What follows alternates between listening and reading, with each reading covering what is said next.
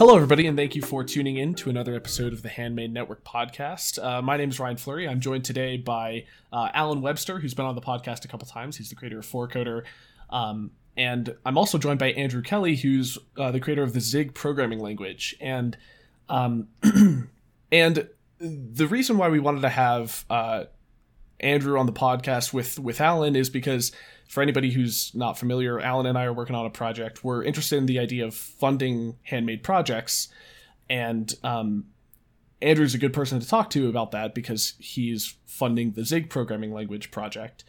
Uh, and there's a pretty common dialogue in the handmade community of uh, business interests uh, interacting with software quality interests and how they sometimes conflict. And um, it seems like a useful conversation to give to the community as well. Uh, so it's not just the benefit of Allen and I, but it's also the benefit of anybody who's looking to fund a, uh, a handmade project um, and who doesn't really know where to start. So, um, hello guys, thanks for thanks for joining me. Uh, it's great to have you here. Hey, thanks for having me on the show. Yeah. Hi.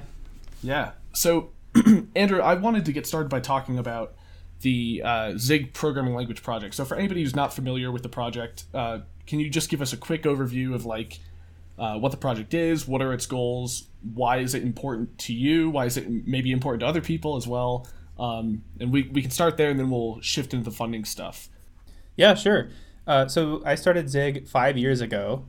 Zig is a uh, general purpose open source programming language and toolchain for maintaining robust, optimal, and reusable software. Uh, I think it's actually a perfect fit for your target audience of, of the handmade community because, I mean, you can you can really think of the Zig project as uh, let's start over. Like C was pretty good, but made a lot of mistakes. Let's just kind of peel these layers of abstractions off and take a little peek underneath maybe we just put them back just how they were but you know maybe we uh, you know rotate some of them sideways or you know fiddle with it a little bit before we put it back on. You know take a look under the under the hood of what's been happening the last you know 30 years. Um, so I, I, I, do think that that, that resonate that, that would resonate with the, the handmade manifesto. Perfect. Yeah. So um, and this, this the entire project is I'm, I'm I'm not actually even sure how you're funding it, which is partly what I wanted to ask you. So, uh, you know, it's a project you care about it. It's meant to do a better job than C did. Um, uh, like that's the primary goal. The goal is not to make money. The goal is not to you know do anything like that. So, um, can you give me a quick overview of like how how how'd you make it work? How, how does it how does it function? Yeah, sure. Uh, I, I, can uh, tell my story. Uh, so cool. yeah. from the very beginning, uh, you know, I I do love my, my hobby projects, and I, I definitely will write software uh, for fun and, and you know toy software. But even from the beginning of Zig, when people were calling it a toy programming language, I was thinking, you know, inside, I know it's not a toy. This is going to be legit someday. Right. Um, so it, it was always the goal to actually succeed in taking over. That was always from the very beginning. I, it was always the goal to actually win the language war. uh, so, right. as far as I'm concerned, and this is just the foreshadowing part of the story, but uh, money is a means to that end rather than the other way around. Um, right. So for the first, I want to say two, three years of the project, uh, I was just moonlighting it. So I, I, I, had a day job. I worked on it at nights and weekends, and um, I also did that thing where you know if you work in tech, you can make some decent money. And so I would I would save up. My bank account would go up and then I would quit my job for a year, you know, work on Zig full time. my bank account would go down, and be like, "Ooh, it's a little low. I better get another job," you know. so I, I, did that for two, three years, um, and then, uh, you know, and this is the funny part. I actually met. Um, uh, I'm sorry, I'm looking at your face, and your name just slipped my head, even though we just talked. We just introduced each other. I met I met you, Allen. I met Allen Webster at Handmade Seattle, the first one, um, and I was really impressed with the the 4Coder project at the time, and I noticed that he had a Patreon account, and it was making I don't know, it was like 700 800 dollars a month or something. Um, and I thought, yeah, holy, like that. is this PG thirteen? Uh, do, do whatever I you thought, want. Holy shit, that is like.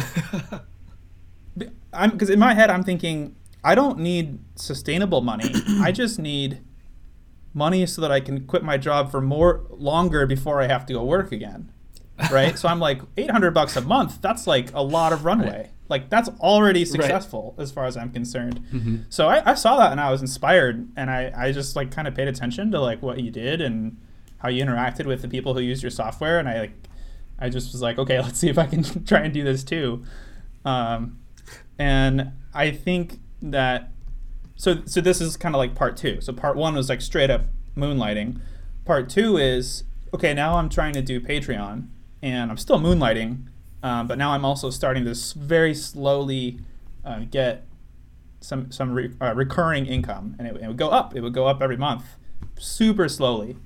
So this was for I don't know. I, am gonna get I, my, my, years are gonna add up to more than five, but you know, for a couple years I did this, And the thing is, that there was never a spike. It was always slow crawl. You know, even if I got to the top of Hacker News or Reddit or programming or whatever, didn't matter. There was never a spike. It was just a slow, steady crawl, just just crawling through the mud. Um, but the thing is, you do it long enough, and it it equals like a monthly salary. You know, so at some yeah. point, I, I I I crunched the numbers. You know, um, I checked you know my runway versus like expected a conservative estimate of expected growth of the of the Patreon stuff, and it was like I'm gonna I, my bank account's never gonna go negative. Like holy shit, I can quit my job. Um, so that was a that was a leap, right? That that was nerve wracking, but I did it, and um, best decision I ever made in my whole life. Because now I've been doing it full time for I think a year or two. Yeah, that, that definitely doesn't add to five, but you get the idea. so anyway, that's the story. Uh, so it's just a slow crawl, and and I can go into more details about like you know which what goes into every piece of that, but that's like the three parts to it, right? Straight up moonlighting, starting to take in recurring income, but slowly growing it, in, uh, you know, in various ways, and then finally you take you know you take the leap from quitting your day job. I see. Okay. Um, and these are people who uh, who are just contributing because they like to use the language for their own like little personal projects or what what what's the sort like what is the user base?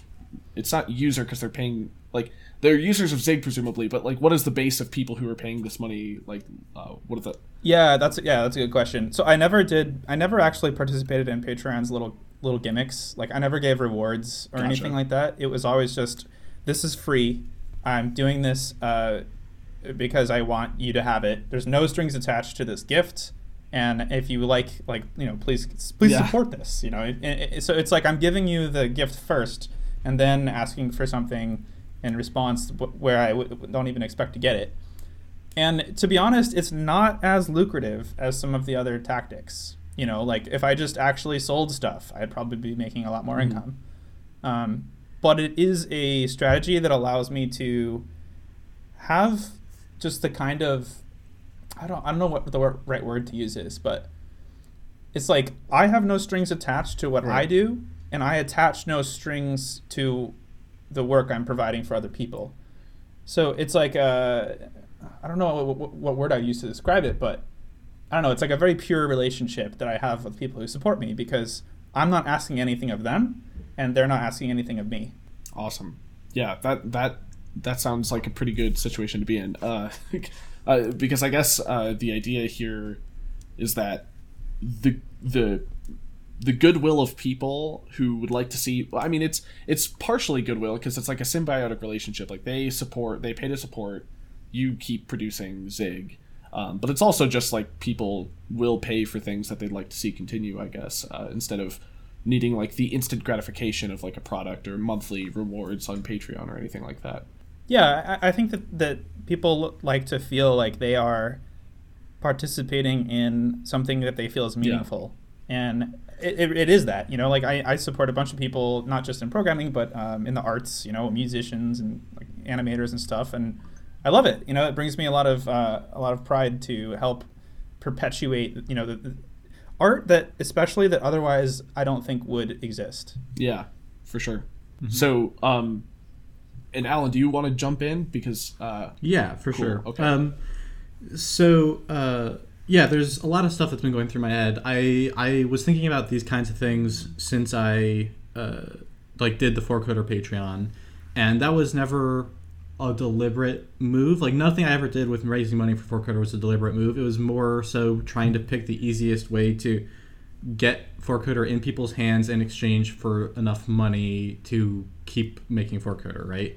And so I picked Patreon, and then I was like looking at it, and I thought this is actually a really bad platform for distributing what I'm working on, which is basically how I was using it.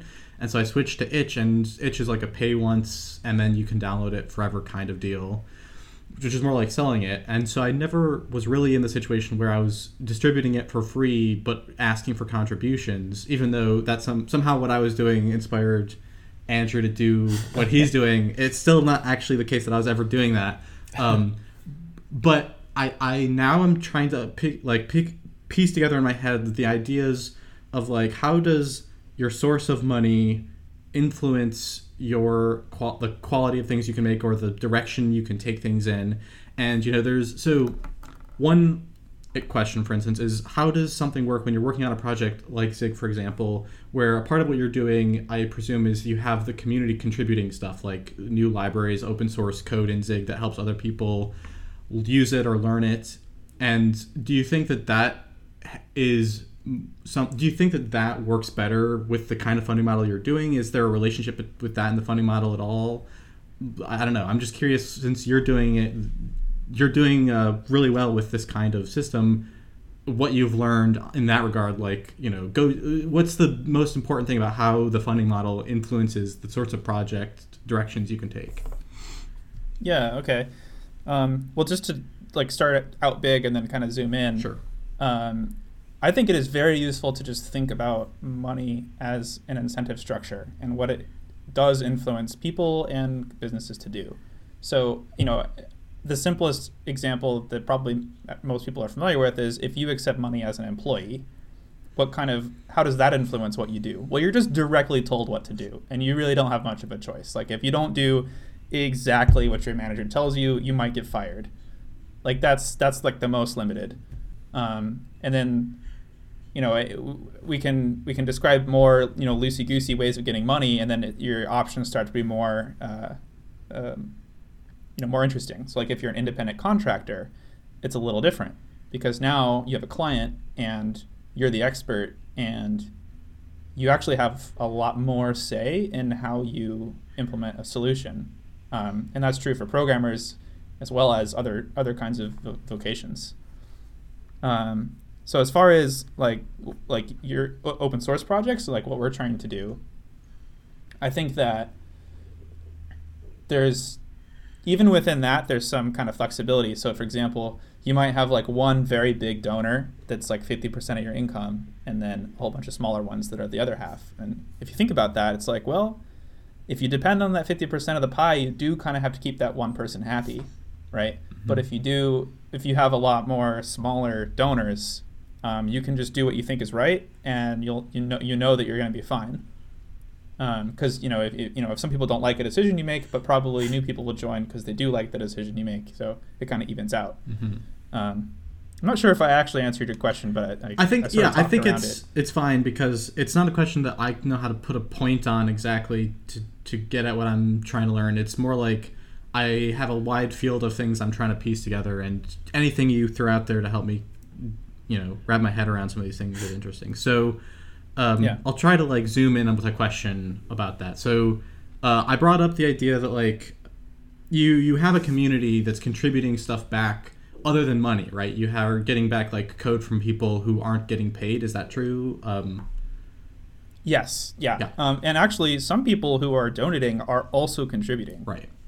Um, some of the most valuable con- uh, don- uh, contributors are also donating money, so, which is kind of ironic because now I'm starting to offer independent contracting to some of the biggest contributors, and I actually gave clockable hours to someone who's donating. It's like, well, you're just getting your own money back. mm-hmm. Like, I don't know why you're still donating. right. So yeah, that's kind of like what I'm interested in. Like, do you think, like, is there is it so I guess one thing that was weird with me with 4Coder was that if I asked people for help, since I wasn't giving it away for free, I always felt like I should be paying them something because otherwise I'm asking for free contributions to something right, I'm making money right. on and keeping for myself.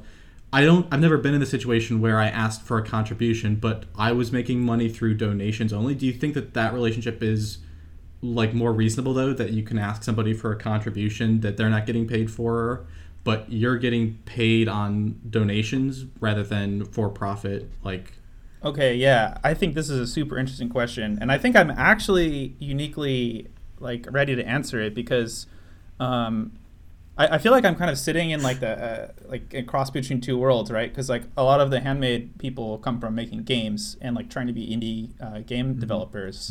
And you know, I've always wanted to do that, but I've never tried it. I've never made money making a game. I just have hobby games. Um, but I have been involved in like just general open source stuff, and in almost every company I've worked for has been a startup company. So the thing that um, a lot of like handmade uh, community members might not understand is that there's actually like in the other world, you know, like the intersecting world of open source, there is a whole like uh, story happening right now. We're like at we're at like a pivotal moment. Like we're in the climax of this story happening in the open source world right now, where um, like when open source kind of like got started, it was this cool thing where you're you know you're kind of like a wild west hero doing open source and like we're all going to be like hippies together and like save the world. But then it got like super um, commercialized Yeah. and com- like companies started figuring out like oh we can just exploit free labor. And so they've been getting better and better at doing it. And so, I mean, there's an XKCD comic that, that someone who's listening is probably thinking of right now, where there's like all this complicated software, you know, of the economy, but there's one little brick that's like some maintainer, you know, from like Arkansas has been like thanklessly maintaining for 10 years, you know, mm-hmm. holding it all together. So th- this is like an ongoing, like, you know, dramatic story that's been happening like on Hacker News and like, you know, lobsters and all this other stuff. Like it's, it's topical, you know? So anyway, the whole point of me going into that, that tangent is that, uh, there's, there's like these two camps, right? There's like, there's like people who want to participate in open source software because they feel like it's it's participating in something bigger than themselves and they love it. They love they love that, that they're giving a gift to humanity and that that they're they're participating in a community and that they're building something together. They love that. Mm-hmm. And then there's the other part where it's like, but wait, we're just like enabling all these businesses to like exploit our labor and like we're not getting funded. Like I'm doing this in my free time mm-hmm. instead of like spending time with my wife and my kids. You know, so this these like two stories are like hitting each other right now. Um, so your question was, is it ethical, basically, to accept contributions when it's basically volunteer labor and you're making money off of it? yeah. Uh, and I guess my answer to you is the fact that you are providing a tool that is free um, makes you like already like one of the good guys, right? Because some of some of like what some people are used to right now is like there's a product that you buy, and a business is going to take the money for that, and they're like you know API or the, so, something that's a core component of this product is open source, and then they get people contributing to it, and then that's volunteer labor that's going into just like the pockets of just shareholders. Mm-hmm. So like you are already like like so far above that situation. Like that's not even comparable. Um, anyway, that's the long answer. The short answer is I I want more open source contributors to be able to make a career out of it and and, and quit their day jobs and do it more. Um, with Zig, part of part of the way I'm doing that is I actually am um, giving. So we have now six people on the payroll of Zig Software Foundation. It's not enough for anyone to quit their jobs, but like that's at least six people who are getting able to clock hours for the vol- other what would otherwise be volunteer work that they're doing. Uh, so for me, this this is a really important topic to me because I want I, I'm in the camp where I love open source and I love contributing to like you know this human, humanity project where we're all doing it together and like I, I, I'm so into that. But I want to make it not exploitative. And you're right, it absolutely is. Like people come in and they volunteer their labor, and then and, and they don't even get anything for it. Like that's that's not the future I want to live in. Um, but we're in like a whole situation that's like way bigger than this story, and your story in particular is like you're clearly one of the good guys. that that's my take on it. I hope that answered the question. Yeah, thanks. um, yeah, that's it's that's an interesting thing to hear. Like I, with with the 4Coder situation, since I was wasn't open sourcing anything, I couldn't accept help. And one thing we've been trying to ask ourselves is, can we accept help just by saying, like, if we make the decision to not be for profit and closed, can we accept help? And it sounds like you're saying yes with like some care taken to making sure that that the things we're producing are actually open and don't end up being more about a particular corporation that takes over and gets all the reaps all the rewards for the work that people are putting in. Oh, I see. Sorry, I think I made uh, an incorrect assumption. Um, yeah.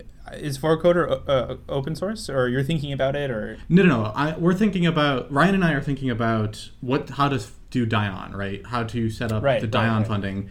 4Coder was not is not open source, and it never was, and I that's why I didn't have volunteers help unless you're talking unless about Dion. They, yeah, unless they volunteered without me asking, and we're just like, here's have some free code, which has happened a couple of times. But, um, yeah, we're talking gotcha. about Ryan and I are trying to pick apart what we would do with the new project. Um, yeah. Okay. Yeah. Yeah. Okay. I can I can give you a super clear answer. So this question is not for 4Coder; it's for Dion. Obviously. Sorry. That's I should have understood that. Um, so for Dion, you are planning on having it be open source, and you're wondering like how can we consolidate, you know, contributions uh, with the fact that we're going to try to get money for the project. Mm-hmm. Okay, yeah. So here's here, there's a super clear answer for this. It costs labor to to work on open source software. Everyone knows this. So the question is, how is the labor getting funded? And at this point where we are, everyone's asking this question whenever they depend on any software. And, and, and you have to pay attention is the software getting funded by a startup company? Better watch out because they're going to sell, you know, fucking Fitbit just got sold to where? Google. So now Google has all your Fitbit data, mm-hmm. right? Now, if Fitbit was like open source hardware, open source software, nonprofit, and uh, funded by donations, that never would have happened. So, mm-hmm. you would have someone who is worried about where their data is going to go will choose will pay attention to the funding model and and they'll choose the one where they feel like it's not having a, a time bomb uh, fuse on it. Yeah. So point being if you collect money for this project if you collect donations for this project that will be seen as a feature not a bug mm-hmm. because people will see that as sustainable and you're not like you don't have like this fuse that's going to have some company swoop in and make everything shitty. Yeah, so so you're actually doing everyone a favor by asking for money and, and making it sustainable. So that's interesting. Um, I, this is kind of gets to a, a, topic I wanted to see if this is more of a if you have this information in your head, let us know because we don't, and probably all the listeners will learn from it too. Not a, as much of an opinion question, but what if you could like what's your outline of the difference between being not for profit versus being for profit because it sounds like you're saying which of those two things you are has, signals whether or not you're something but you're something that somebody else can purchase or you know there's some there's no risk at all or it's much it's a much more assured to the user that we're not going to get purchased by Google if we are open source and not for profit versus if we're open source and for profit or something like that right yeah, so there's, there's there's a whole there's a like a flow chart you can look at if you're a consumer and you're and you're concerned about the future. You're going to tie your future potentially to this other project. You want to be able to predict its future, uh, you know, to some degree, so you can know do I want to tie my future to it. Right. So there's a whole there's some different like levels of, of safety. The worst possible one is a venture funded startup, because mm-hmm. what that means is they borrowed a bunch of money or, or they took a bunch of money and sold ownership of their company to venture capitalists who don't give a flying fuck about you and they just want like literally they just want money, right? Like mm-hmm. that's all like the whole point is like pick the startup that's going to succeed, buy it and like hope that it, gets Facebook big and then they cash in, you know, it's like gambling. Um, so worst possible scenario, venture funded startup. Like mm-hmm. you don't you're taking a huge risk if you tie your future to one of these things. Okay, so next one, um, like mom and pop, uh, like LLC shop. You know, that's for profit, uh, but you know the owners. It's like you know I know Allen. He's cool. You know he's a good dude. You know he's not gonna he's not gonna be irresponsible with my data or you know with Mhm. with my the fact that my company like depends on Dion or something like that, right? And it's like I don't know. You know maybe he could go through some hardship or he might get bored and he might sell the company to like Microsoft and then Microsoft does whatever they want with it. Like that's still a risk, you know. Um, but it's it's much less of a risk than venture funded startup. And then for me, it's like if you want to take it even even further, then nonprofit because um, now you're not even allowed to make a profit. You got a board of people who have to make you know make decisions, and there's just there's like laws that keep the the business accountable that they're actually spending their money on the mission statement rather than you know whatever you know like selfish things that the the people want to do with it. Mhm. So I, I'm giving you a biased perspective because obviously, like I've made a choice, you know, with my own project. But that that's kind of like the, the the rough number line that I would that I would put things on. Yeah. So um, I have a question about that, which is um, it's uh, make sure I didn't lose it.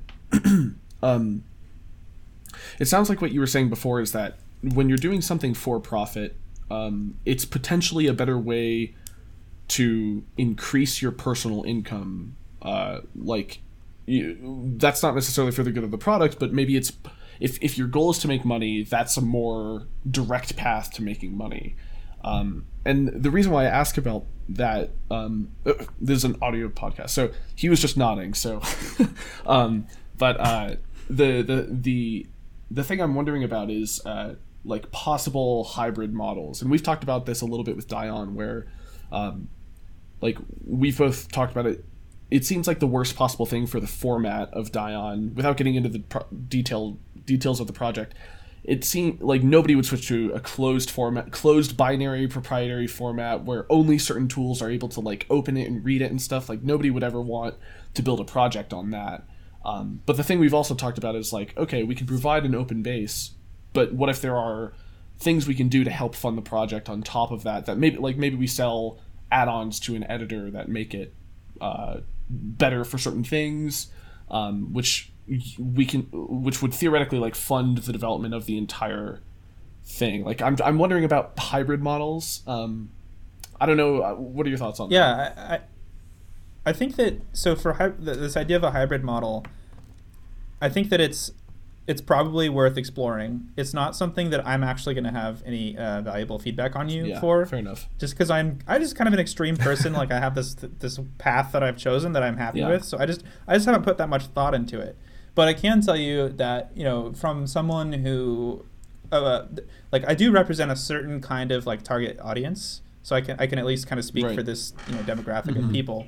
Uh, if I were evaluating uh, such a, a hybrid um, like a company or, or, or a project and, and I was deciding like how involved do I want to get in this, what I would be looking for would be um, I'd be looking for like the flow of money. So it's like I would be looking at the flow of money to try and predict the future of I the see. project. Hmm. So for something like Microsoft Windows, for example, it's like we could have predicted that there would be ads in the start menu in 2020 because like they it's a closed source operating system. They're not going to be able to sell like Microsoft Office anymore. Like what are they now there there's no longer like Windows versions for you to buy. They're now just doing like rolling Right. It's a for-profit company. It's like, yeah, ads in the start menu. We, anyone could have predicted this, right? Um, another example is Mozilla, where it's like they, I, I don't know exactly how it works, but there's a nonprofit organization, but then there's also a company that like I don't know owns it Hmm. or something.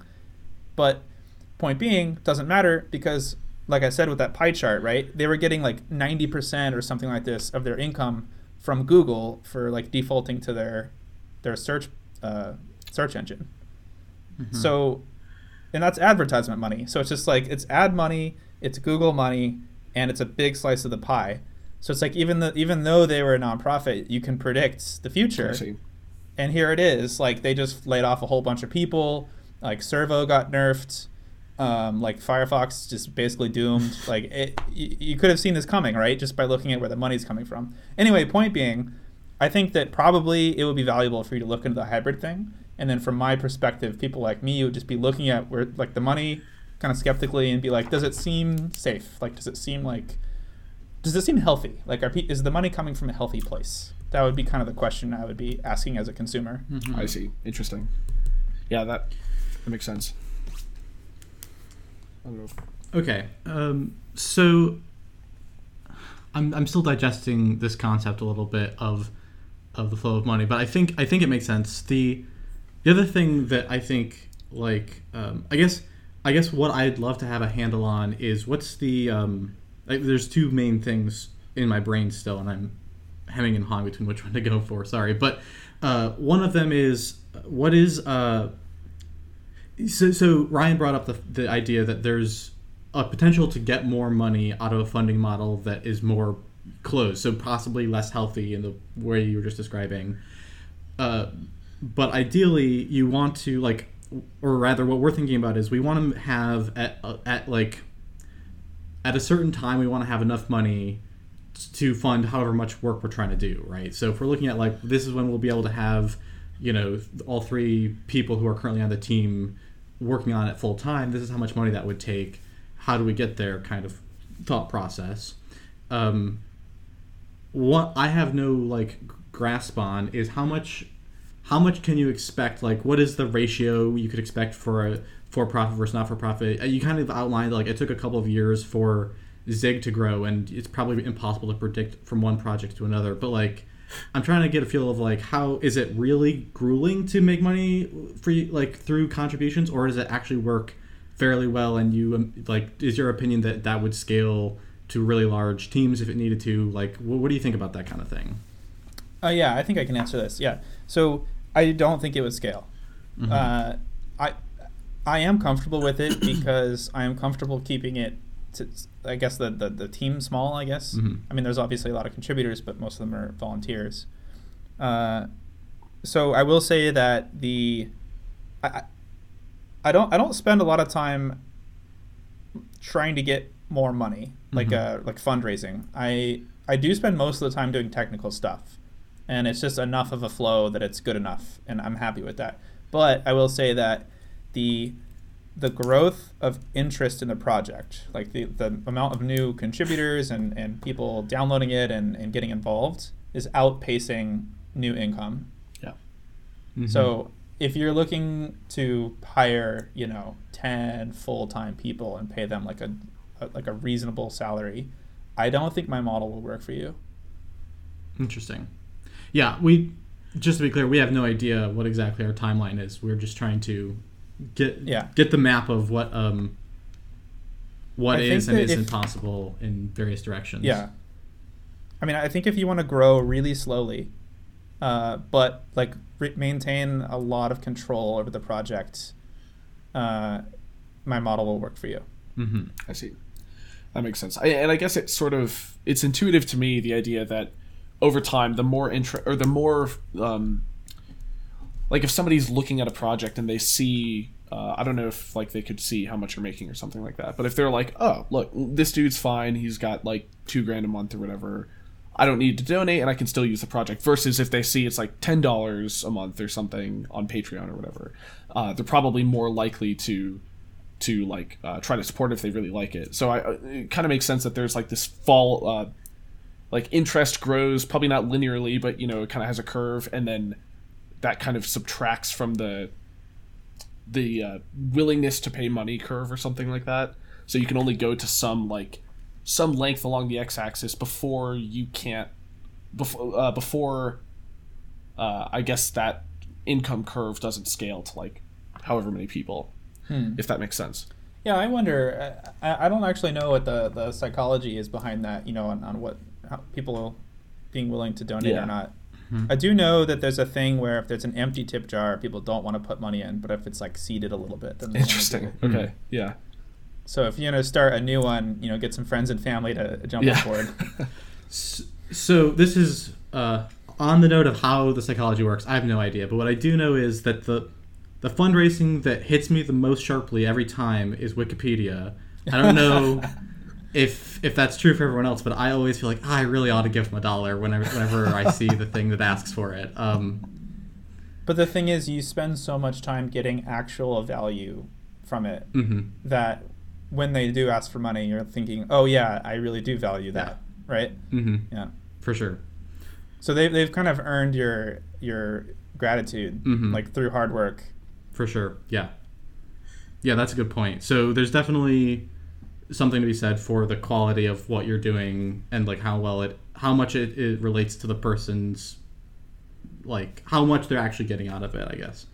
Yeah. Um, I, I, I really think that the like the uh, for me at least the, na- the name of the game is just persistence you know like it's just a, it was just a trickle but the thing is it's recurring so Mhm. it, it it's like a bucket that keeps filling up and filling up and it's and eventually it's enough mhm. it just takes years but you'll get there Yeah.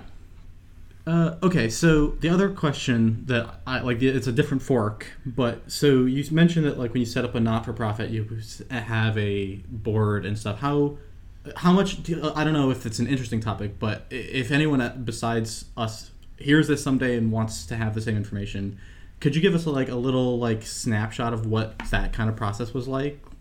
oh yeah i can give you a quick uh, united states nonprofit overview Mhm. Okay so first of all you're swimming upstream like for some reason like nothing is designed to be good for you it's like even the banks are just like why are you starting a nonprofit don't you want money it's like uh Mhm. but that's fine that's just like a little thing where you're like huh i'm a weirdo okay um, but anyway so yeah you have a board uh, it depends on the state how many is the minimum some states actually the board minimum is one uh, Mhm. I did it in New York. The minimum is three board members.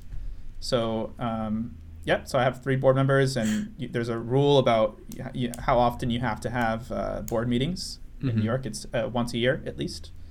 And you assign a president, treasurer, secretary. Um, they do have legal power, so like I could be ousted. Like if Mason and Josh were like, "That guy's gone rogue. We got to get him out." They could they could legally kick me out. Like that's for Mhm. real. Um, then what else? I hired a lawyer to do like all the paperwork. Uh, best five grand I ever spent in my life. Mhm. Uh, and then, like that's just done. What else? That's about it. It's a lot of little chores, but it's totally manageable and Mhm. takes a little bit of capital too. Okay, so yeah, that's I, I've I've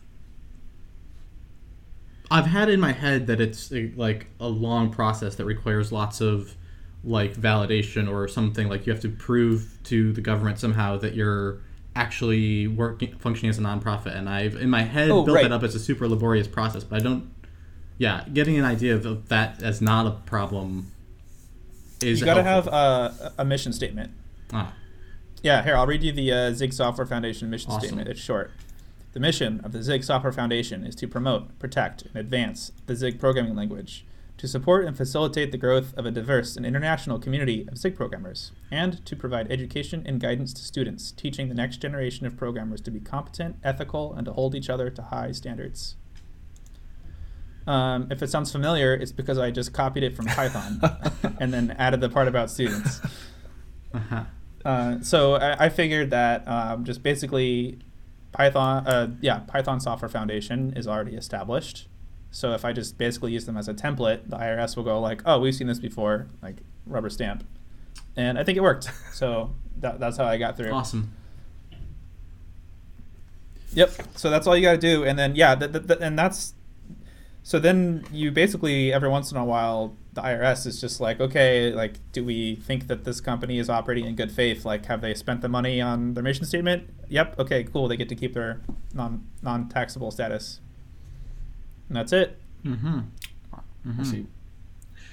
Um, what what one of the things that I was curious about as well is um, how th th there was some I don't remember like I'm not I don't interact with open source software pretty much at all. Like if you go if you look at my I, I guess it's weird to use like GitHub as an example for various reasons, but uh, if like if you looked at my history, it's like 99% commits or something. Like I, I do like nothing else. I just add to my own project or contributions to my own repositories or whatever.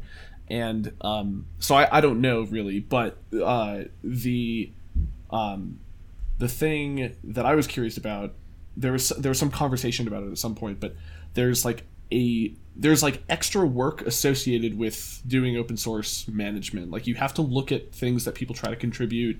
There's people who are probably not bad actors necessarily, but maybe they're just people you don't really want contributing anything back. Obviously, you have the ultimate say, but it's effort Yeah. to read, it's effort to do all that stuff. I want to get a picture of what that looks like in this. Oh yeah. All right. Oh yeah. There's uh, there's a whole spectrum of actors, good, bad, Okay, and in between. Uh, and you're right. It's a ton of work. I mean, I honestly, it's it's over 40 hours a week at this point for me just to manage pull requests. Wow. Okay. Uh, people patches coming Wow. in. Um, it's it's a lot of work. It really is. Um, you if you want to do you know a proper open source project and and help uh, like if you do value helping other people do you know the contributions that they want to do and solve their use cases, that's a big chunk of your time. Now, I will say I really think it's worth it. Um, for, for Zig, I will say that the some of the most valuable contributions have come from people who uh, come from just people who saw the project, got involved, did a bunch of work. Um, some of the people that I the Zig Software Foundation is now paying money to do more contracting. They came in through just start you know doing contributions just because they were they wanted to get involved. Um, there are major components of Zig that I could not have done on my own. You know, like hu- huge components. Um, like I, for example, I started uh, I started the self-hosted backend recently. Um, Mhm. It doesn't use LLVM at all, and I just did x86 64 ELF to get started, Mhm. uh, Linux, and um, Alex Nask came in and did the portable executable format. Uh, Isaac Freund came in and did the WebAssembly. Uh, Jakub Konka did the Mach-O, the Mac OS backend, and figured out how to get it to work on uh, the, the code signing on the new. Macs. Um, uh, Frank uh, Denis came in and did like completely took over crypto and is just like rocking it. I don't even I'm not even qualified to like understand some of the work he's doing. Uh, and then Joachim Schmidt came in and did uh, 64-bit ARM, Nice. and then he started working with Jakub, and they got 64-bit ARM Mac OS working. Nice. I didn't even do anything. Mhm. Um, I mean, okay, by not doing anything, you know, I spent over 40 hours a week merging pull requests and helping people get their contributions in and like writing documentation and like doing all that work, right? But point is, like, it's worth it. You know, it's like it, if, if you want to have that kind of project, you know, where you get people involved and you do it that way, I really think it's worth it. And it, uh, the rewards are immense, you know, not just like in technically, but just in terms of like the bonds that you make and, you know, the, the, the community that you, that you create. Right. Yeah. Yeah. Okay, so that just um, that just put uh, two new uh, questions in my brain. So we'll see um, how pa- unpacking them goes. But basically, I'm curious about. I and Ryan, neither of us have ever been in the position of managing a group that size at all. Um, let, and also not in the position of managing it in the, an open source, uh, like me- via an open source method where it's not like going and rec- recruiting one person or hiring one person to, to work with, but rather people finding you and and showing up to contribute. And so one thing like one thing that I think would uh, be really interesting to know about is how does that how does being in that situation change your technical strategy? Because when I'm by myself, I can kind of just sit down and be like, here's how I'm planning out to do this module or this this component or whatever. Do you find yourself when you're planning something out thinking more along the lines of I'm going to write this in this particular way because it'll make it easy for contributors to make all these other variations of the thing I'm making or is it not that important like how important is the fact that you're managing all of the other people to the No, technical decisions? You're you're dead on. And the fact that you had that idea just from like thinking about it for the first time is like a good hint that you might be good at this uh, at this role. Mhm. uh, because yeah you're absolutely right. So um, like what i've found myself i think of it like spinning a web where i just kind of like find the ends of things and do like a proof of concept or a skeleton or uh, you know it's like I have this idea, and I know it can work, and it's a, it's a lot of work to complete. But what I can I can I can I can do the skeleton. I can make it so that it's obvious how to contribute. That's it's exactly what you're saying. Hmm. And yeah, it's really it's, it's a really valuable tool. The only problem is that like you do that and then it actually does inspire people to to contribute, and then you're like, oh, I'm drowning in pull requests again. So I don't know, like what's an example of that? Like what's something you you can do? Like, you can get like if you want to, you can get specific on an example if that makes it easier. But like, what's something that makes it easier? Like I, I can, I've kind of tried to write example code before to help somebody read it and understand what they need to learn from it or something. But trying to think about code as doing anything other than communicating to the compiler is something I haven't really practiced. So I'm curious, like, what's just one good example of something you can do that makes make your work a skeleton for other people to flesh out? Oh yeah, that's a great question. Okay, yeah. So the good news is that you, it's very comfortable um, because it's still just talking to the computer, it's still just doing code. Um, it's just like a different. Uh, it's like vertical instead of horizontal. It's Mhm. like uh, depth. Uh, sorry, breadth first instead of depth first. You Mhm. know. So for example, uh, one thing that I will do a lot of. I can use the exact example I just gave, right? I just listed off a whole bunch of contributors who helped with the uh, self-hosted compiler, right? Yeah. The thing is, though, before everyone came in, I went off and did this whole thing where I wrote all the pieces of the compiler, and then whenever you tried to use like 64-bit ARM, it would just say to do, right? Mhm. Or if you tried to if you tried to make an exe, you know, like a Windows exe, it would just say to do, implement Windows support, right? Mhm. Uh, so then people play with the code and they see this error message and it just invites them. They're like, well, oh, maybe I could tinker with this. Like, oh, I wonder, Mhm. like, what would it take to, you know, add Windows support? Uh, like, it, it, you're gonna hook people, you know. Interesting. Yeah. So just helpful error messages, basically that that that are uh, just begging for a contributor to come in and take a look, you know, and see why there's an error here. Mm-hmm. That makes sense. I, I think uh, there's. The, it seems like there's also this other half of this, which is that you need to. There needs to be like some basis of a community. Like you, you have to be able to interact with these people, presumably not just through pull requests. Like they have to be. They probably have to feel invested not only in the tech of the project, but also in like the community personally, with the creator, uh, other community members, that kind of thing. Um, so I, I I'm, I'm sure you've uh, like I'm pretty sure there is a Zig. I, I think there's multiple Zig communities I've heard. I don't know the story there, but I'm I'm assuming it's a huge part of the picture.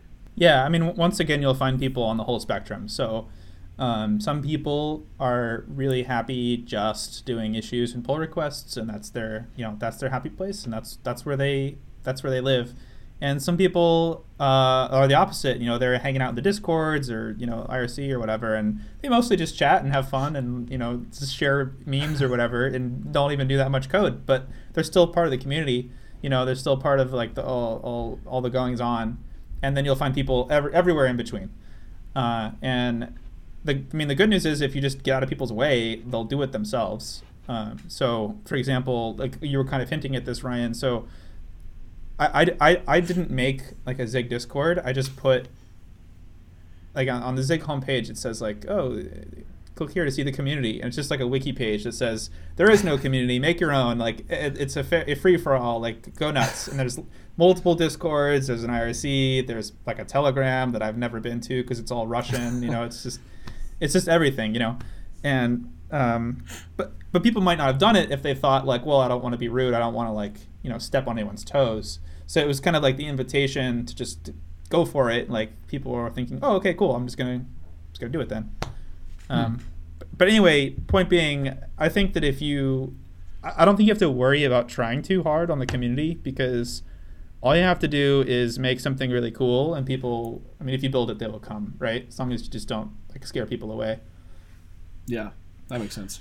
So yeah, that's that's really interesting. Do you um, like do you ha- do you find that you have to put in a lot of work? I, you've already mentioned that forty hours a week is what goes into managing the pull requests, but is there like some amount of your time that goes into just communicating with the community? Like you you didn't necessarily organize it. Do they does that make it harder for you to set a direction of what's going to happen next, or do you find that that's not very important for you to do? Or I don't know. I'm curious, like um, yeah, I, I, in my head, I'm imagining a community taking off, and then because of the massive size of the community and the, you know, the fact that you have, you know, just yourself to try to direct the project, how much does that take away control? Do you feel, or does it not actually like? Is do you feel that it doesn't really have anything to do with how much control you have, or what? I, I, I don't know. Um, you're, you're asking about if the sort of like decentralized nature of uh, like gathering spaces takes away control. Yeah, I guess kind of. I, I mean, like, do, yeah, I, that's that's would more or less what I'm asking. Yeah, sure. Okay. Feel free to ask it like in another I'm way. not really. I'll, yeah, I'll try. I'll I'm not really sure answer. how to how to refine it yet. So go ahead and answer that, Okay. and I might refine it if I Yeah, yeah, figure okay. out how. Um, so I do think that.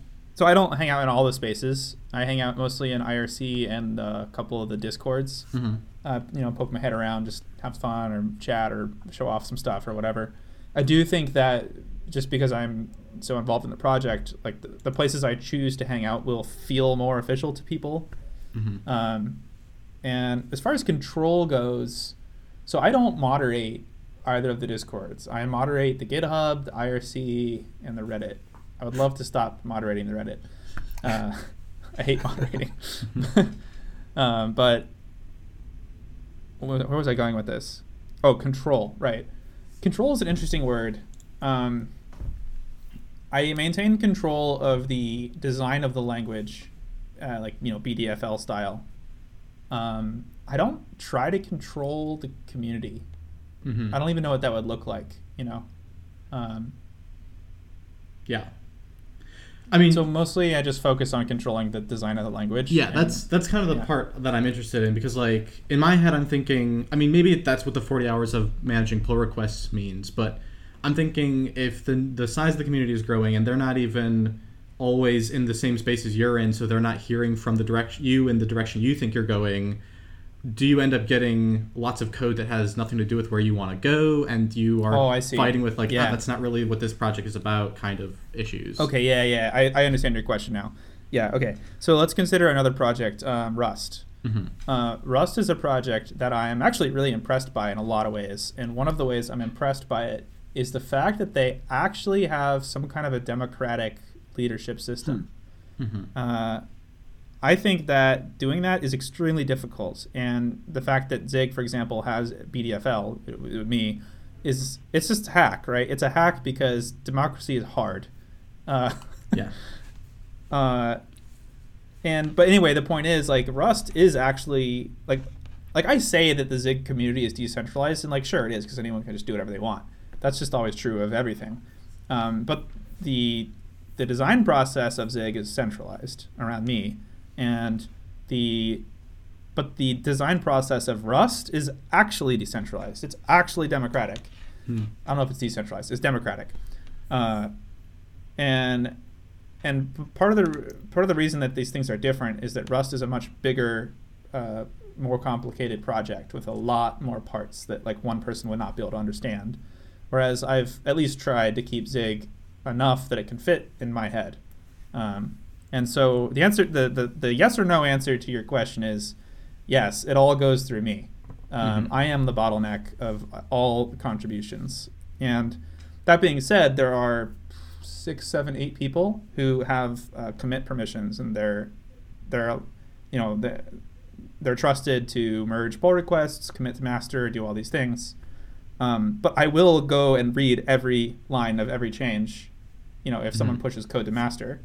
And part of the reason that I'm saying it takes me so long to merge pull requests is I am keeping the whole project in my head. And part of the way that I maintain control is doing that. It's just doing the hard work of having it all in my head at the same time, all all the time, constantly. Yeah.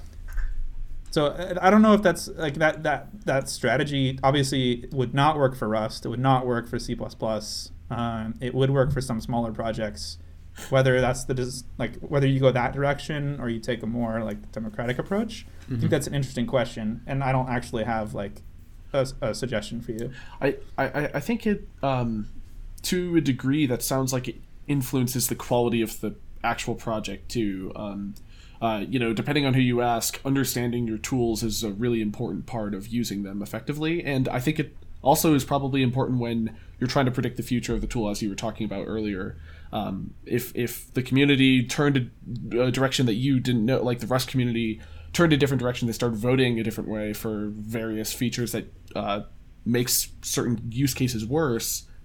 Um, you just kind of be screwed because there's no way you could replace the entire community. But if there's one, I mean, not to say one person could replace like all of Zig or anything like that, but uh, understanding it, I guess, is probably valuable um, in that way because if you have this massive like uh, language that's growing all these warts in all these different directions, like C++, the, uh, that's like that's how it is. Uh, so it's probably I would imagine it's a benefit to have it small and simple and um, not not growing in too many directions, if that makes sense. There, there's there's clearly some some upsides. Yeah, I mean, um, I can keep the vision just ironclad. You know, like it's been the same vision for years and it's never changed. And there, there's upsides there. Although I, I mean, I have to give credit where it's due because like there's a bus factor, yeah. right? Like, uh, and I mean, if you're if you're just a person evaluating, and you're like, well, this one person could just go crazy or change their mind versus like a whole horde of people that are probably going to move more slowly. I mean, the mm-hmm. horde seems like more more of a safe bet to me. I mean, just as devil's advocate to myself. Mm-hmm. So, I mean, in my mind, there there needs to be a transition plan where, like, at some point, like, I've done enough enough like design work on Zig that it's like done, mm-hmm. and I can sort of yeah. like set up some self-sustaining thing that doesn't involve me and that will be success uh, but not quite there yet I mean, um, yeah, I, am gonna. This isn't necessarily um, a question, so it's.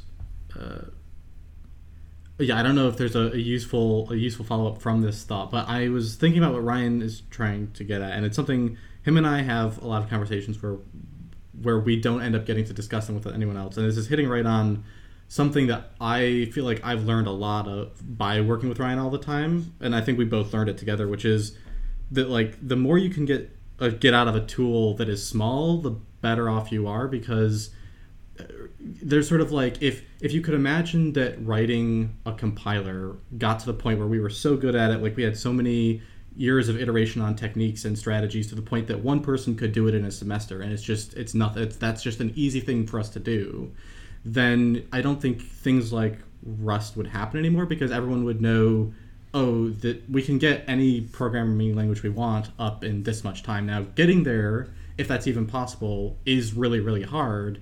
But the sort of the drive to make to get more out of less weight seems like the only way progress really can like latch and and and ratchet up or I don't know what the word is I'm looking for besides like you want to get to a point where it doesn't take more bodies to get a little bit better. You kind of want to get more out of less. Yeah. And it sounds like like you're saying there's a way to do open source where you get more out of less eh, in the sort of Rust versus being the more and you being the like getting more out of less yeah. direction of open source. Yeah. Yeah, I, I think I I think I get the essence of what you're saying there. Yeah. I, I, there's even another angle that I thought you were going with it, mm. which is like I, for me, part of like what handmade means to me is that I want to make software that is like rock solid bricks that are done. Yeah. And it's like this is now a brick that I can use to build up my software house, mm-hmm. and I never need to change it, or maybe you know like a little thing, but it's just like that's it. That's just a building block. And yeah. then I want to build like a perfect castle out of these bricks. You know yeah. what I mean? Yeah. but I feel like a lot a lot of modern software is never designed to do that. It's like uh, you know mo- it's like modern light bulbs or appliances where they're like designed to break, so you have to buy a new one. yeah, it's the same. It's the same fucking thing with software. Like we're just churning totally. out like APIs, and then the APIs call mm-hmm. other APIs, and then it, what is it GraphQL, and it's like Docker and just throwing everything together. It's like, yep. no, I just want my bricks and I want my nice sturdy yeah. house. It seems like a lot of effort is put into a lot of effort in the things that end up falling apart com- is put into like how can we recover from things falling apart all the time more quickly mm-hmm. like how can we make it like uh, possible that if we change the api this way then all the other apis keep working because it's all json protocols or something and if we add in this extra layer of slop here yeah. then we can do these transitions rather than being like hey, if we studied the problem hard and did a good job at it here, it kind of is hard to argue that this would last us for 20 years and we wouldn't have to touch it. Um, yeah. and yeah, I feel like I've always imagined. I think a part of the handmade space has always imagined that like open source means doing the craziness. Everything is sort of chaotic, and you have to keep on repatching things to keep everything working. And trying to think about it uh, about ways that something could be open source, but like carefully crafted, is yeah, it's it's a new sort of um, uh, what's the word I'm looking for? Like mentality to try to build up. I Yeah. think for me at least, and I bet it's a part of the community a lot. You're gonna you're gonna hate this, but I think I know why this is happening. Like for Okay. real. hmm and it's the flow it's the flow of money again okay hear me out if if if people weren't trying to make a profit and we were writing code because we were trying to make these bricks right we were just trying to make handmade software and that was the goal the goal was the user experience the whole time ne- never Mhm. profit okay we wouldn't have this much churn we would have focused on like everyone would be trying to make these bricks. That's what everyone would be trying to do. But that's not what they're trying to do. I can give you an example. Uh, chat. There is no good chat app for a for a phone, hmm um, and they all speak a different protocol. It's not federated like email is federated. There's decent email apps, and you can send an email from you know Google, Gmail to Microsoft, or you can send an email to Andrew at ziglang.org, and I just run that on a computer. That's no company there. Um, but with chat, it's like people are like, "Oh, is there like a Zig API for making a Discord bot?" And it's like, it's just it's never going to end, right? Like, what's the. Yeah. next company? Like, Discord's a for-profit company. They're going to get bought. Then they're going to get shitty. Then there's going to be like new Discord 10.0, like tw- 20, 2030 Yeah. or whatever. And, and people are going to want to make bots in that software. And it's like, it's never going to end. Like, because Yeah. the goal is never, the goal was always profit. It was never make good software. Yeah. That's, that's my, uh, that's my I think, rant. I think Yeah. I think there's a technical axis, and Allen mentioned this is how I conceptualize the at least the technical part of the conversation. I think like the Discord thing is such a good example. I my mind's on the technical side, and Allen put this like a super good way the other week probably, where um, he said, correct me if I'm wrong, but uh, you said something like, um, the, when you hit when you when you solve a problem with a very complicated solution or a very like massive you know high maintenance sort of solution that is the last and final problem you'll ever solve um, at least with the same amount of manpower. Like maybe you could like gather an army of 10,000 programmers and be like throw like VMs and 10 different programming languages like do whatever you need to to keep this working but um, keeping things simple avoids that problem so that you can always push past the next horizon uh, so you, you're never Yeah. like yeah i can't can't implement the next feature because this one's in the way and the the example you gave i think was 4coder's like virtual white space Yeah.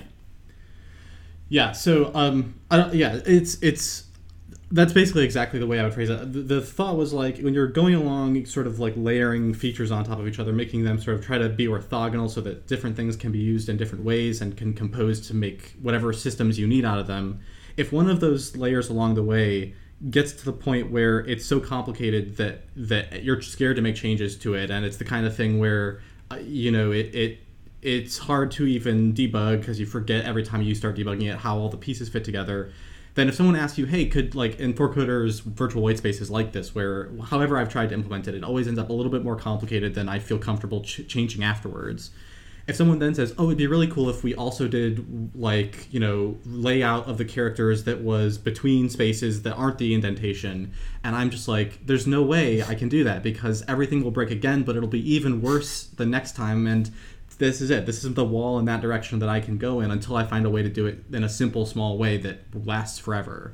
Um, like, yeah, and I think the other thing Ryan threw in there is right that the scaling to lots and lots of people is sort of it, it's sort of what you do to to keep pushing a little harder and it's why it's probably yeah why there has to be churn too because you eventually you've made something too complicated someone else comes along and it's like well i can make this thing that's too complicated but does both things we need and then you get enough people doing that over and over again and you have lots of features but you have to do the churn to keep adding more because none of them are actually solved problems they're all just complicated effort going into keeping them working. And an effort and solutions are kind of two different ways to get past a, wall. Yeah, I like that analogy. That, that that really speaks to me. And like when you were saying that, I was like thinking about like the parts of some of the like Zig code base where I was like, oh yeah, that's definitely a wall right there. mm-hmm. yeah. Yeah. Yeah, it, solving those is the is the really good part. It's like the it's the interesting part because when you when you turn a wall into like, oh, this is just easy now, that's how you know you've solved something real rather than just throwing lots more effort at it. Um, but it's not always it's not always possible or within your own skill set to figure out the solution to hard things like that. So yeah, when you, when you finish one of those projects and it succeeds, that's when you like get out of your chair and you just start pacing around the mm-hmm. room with a big grin on your face. yeah. You know. Uh huh. Yeah. yeah.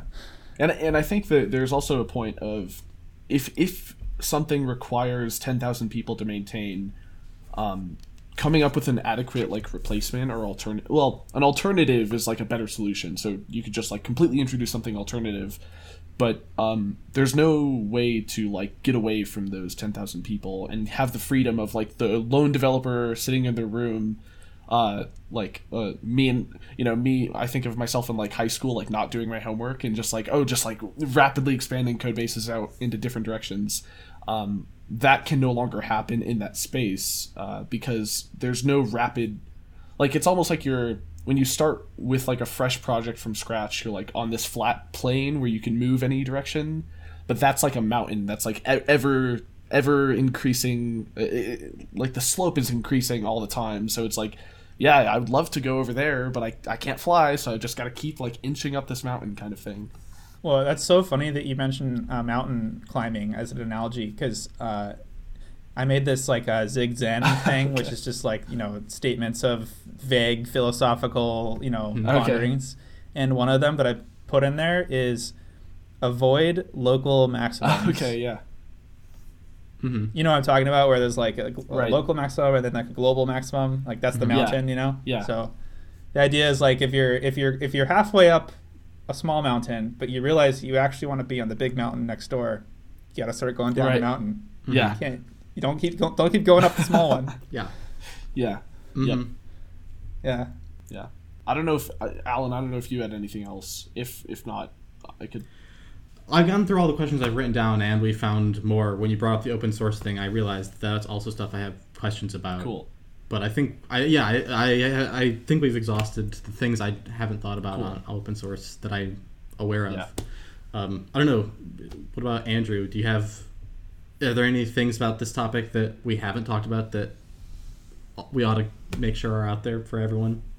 Oh, there was one thing I was thinking about. Um, okay, so I, I don't know, like when at what point you'll be at this point in time, but um, so for me, for me, I did Patreon, I did GitHub sponsors, and then I started to get enough money where I uh, was able to quit my day job, and then I got a little bit more money, and I was thinking about hiring someone for the 1st mm-hmm. time and I I don't know what I didn't know what I was doing, but what I did end up doing I think was the best decision I ever made, which was I hired someone from the community uh, who had already demonstrated uh, drive, uh, leadership, cunning, uh, just like interest, like uh, internally motivated interest. Uh, a guy named Loris Cro he he was doing like Zig Showtime just on of his own accord, just for fun or you know for whatever reason.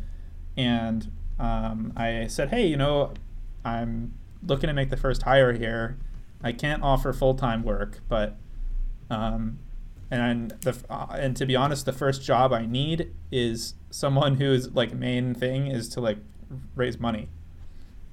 And we talked, and he was interested, and and he came on board, and with a little. Uh, uh, the thing is, the thing though is that I didn't just say like, "Here's the role," like, "Will you do it?" It was more of like, "Hey, let's see if we can come up with something that's mutually beneficial."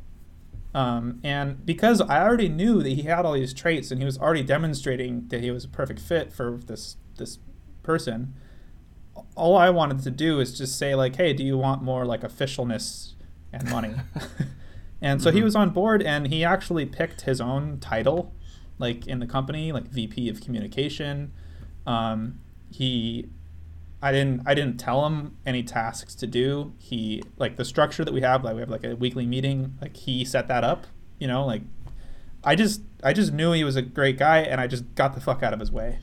Um, and he's doing amazing work and he's he's already like paid for himself like multiple times over uh, in terms of like getting um, don- don- arranging like donations from companies and stuff.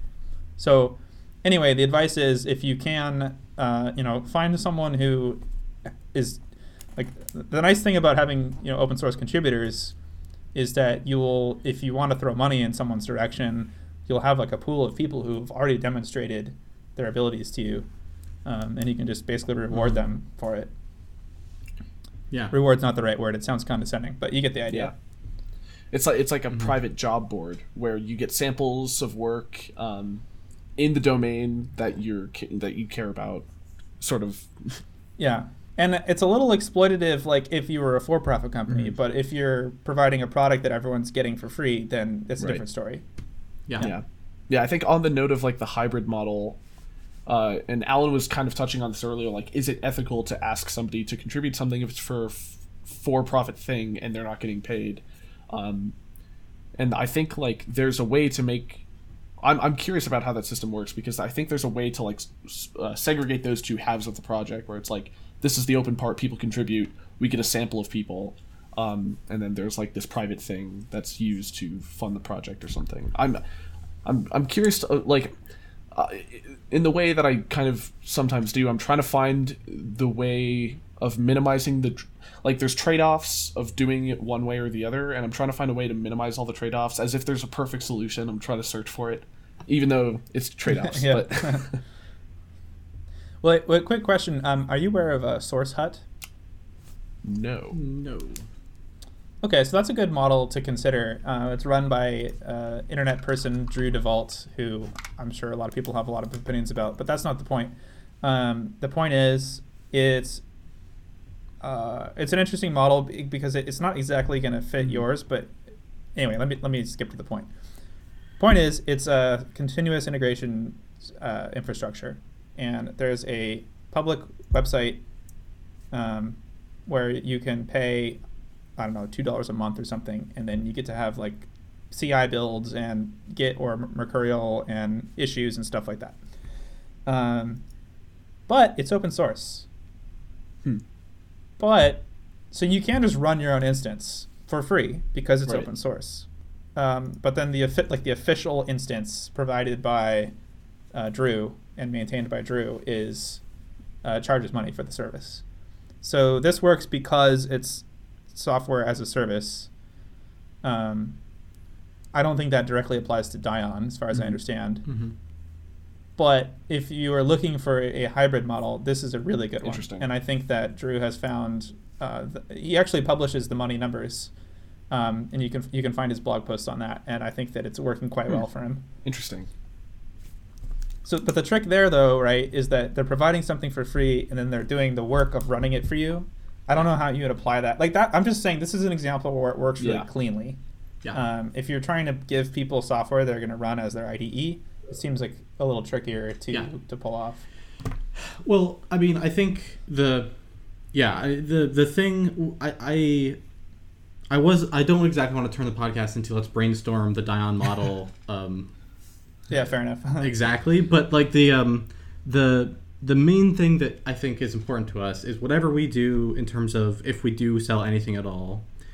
There are certain parts of it making like a fundamental tool, like a language, or in the case of Dion, the format on which you would build a language, where you can't control that i think ethically like even if it was successful whether or not that would take on isn't the point i think like the fundamental substrate on which certain things are built shouldn't be controlled by should shouldn't be out of the control of other people E- even if even if you know uh, an open source community goes crazy and takes uh, a thing in a bad direction because it's open source that means that somebody else can take the same thing and rescue it and take it in a different direction. There's always a way to, um, if it's not controlled and closed, keep something working if it is really important to a critical piece of infrastructure that it ends up inside of. And I think something like a language if it catches on and is proprietary, is actually kind of a bad situation to create. So we definitely don't want to put certain parts of our work into a closed source ecosystem under any circumstances. And so there is kind of a question like, is there a way to fund this by making one really great tool and a couple of open source ones and without the money from this make corrupting the way this is maintained um, or not and if there's not then we have to think about what that means for how we do the project and if there is that doesn't necessarily mean it's the best for us anyway but yeah try- thanks for like going through a lot of that stuff Yeah. because i've never Yeah, really sure. thought about how to fund anything on a serious in a serious way and it's I think yeah. it's yeah, it's it's a tricky problem, but I think that if you just start caring about it, you'll start to notice things that work and things that don't. Mhm. Like, I mean, that's true for me. Like, I didn't give a flying fuck about this stuff before I like wanted to quit my day job, and then all of a sudden, like, I'm looking at your Patreon critically, and I'm like looking at all this stuff, and it's like, okay, I'm seeing the patterns now. You know, Interesting. I, I'm just saying, I think you'll, I think you'll get it. Do you wait? Can I? I thought of one more. I know you, you said you didn't want to brainstorm, but for sure go for there it. is there is one more idea. Um, I, I don't know how effective this is, but basically you make your license GPL, which like is just first people can just use the editor to do whatever they want, but if they wanted to edit the code, they'd have to keep their contributions GPL, which is restrictive. So if a company basically you just make it like users don't care, but companies would have to pay by fucking with Mhm. the license. That's the that's I the see. whole idea. There's and there's examples of, of projects I could uh, I link you to that, that pull this off. Actually, I'll just name one. Uh, Ardour, the music studio. Mhm. I think they're doing just fine. Last I checked. cool Anyway, sorry, just throw that in your, your brainstorm box. yep Cool. Um, so I don't know if that's going to be. Uh, I'll do another round of. Is there anything else that we want to hit? well, I, I just wanted to say that uh, I I think you're two bright guys, and uh, I I think that you're coming at it with a, like an open mind, with some humility, and I, it seems like you're on the right track to making this thing work. And I'm excited to see what you come Awesome. up with. Yeah. Thanks. yeah thanks Um, yeah. So I- I'll I'll leave it to uh, to Andrew. Uh, is there anything any any uh, th- this is the part where I guess we're wrapping up. So I, I always leave the the guest with like a. Uh, I mean, Allen's a guest too, but he's been on before, and we we've heard from him at the last. So, um, uh, but I always leave the guest with like, what's what are you working on? What's coming next? Like, what what are you thinking about? That kind of that kind of question. I don't know how to phrase it. You get what it is though. Um, yeah. Nice. Okay. Well, which one? Okay. Hmm. All right. You know what? I'll I'll I'll, I'll think about my target audience here. Okay. On the uh, podcast that just came out um, for Handmade Seattle, I mentioned that I had a white whale, which was um, a a Linux binary that works on any Linux distribution. Doesn't matter which one it is, and it's a game, and you can open it up, and it pops up a window and does graphics. Nice. I did Nice. it. I solved it, and I just it's just this is brand new. I have like a Twitter post or whatever, but um, I didn't do the write up yet. So the thing you can look out for if I I have a lot to do, but if I get it done, it would be uh, a, a, a very fascinating write up on the many problems I had to solve in order to make this work. It's it's pretty fascinating. Awesome. Yeah. Well, uh, yeah awesome But that's that's the number one thing that people complain about about making games Yeah. for Linux, Yeah. right? I solved it. that's it. awesome. yeah. So I, I I think uh, is this one of those like spider webs that you you were talking about? This is one of the things where you go, bre- like this is one of the depth first touches, and then somebody else is going to come drill down at some point. Yes, hundred percent. Oh, so real quick, for example, I did it for X11, but not Wayland. Right. So that would be like one of the, you know, I, I, the proof of concept is done. Uh, It doesn't, but it doesn't work for Wayland. But someone who knows Wayland could just come in and go, oh yeah, here's how you do Vulkan plus Wayland. Patch done. I, I I think I saw. So I definitely saw this, and I saw this is like a rat hole. This isn't like a good podcast ending note, but I'm just curious since we're here talking about it.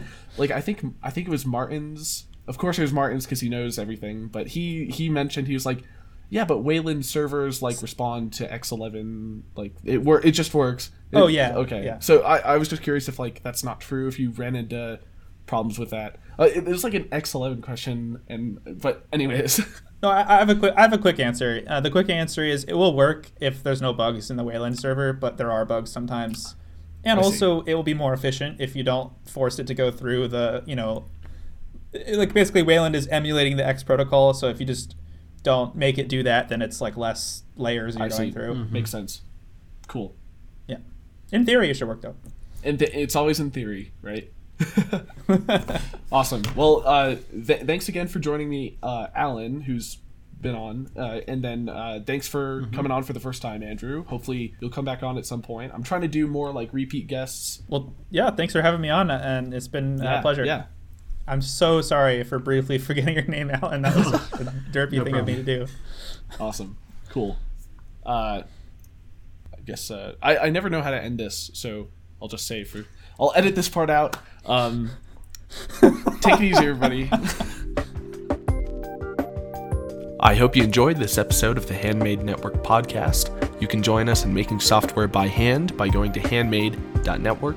You can also email in questions or topics for the podcast to podcast at handmade.network. Hope to see you next time.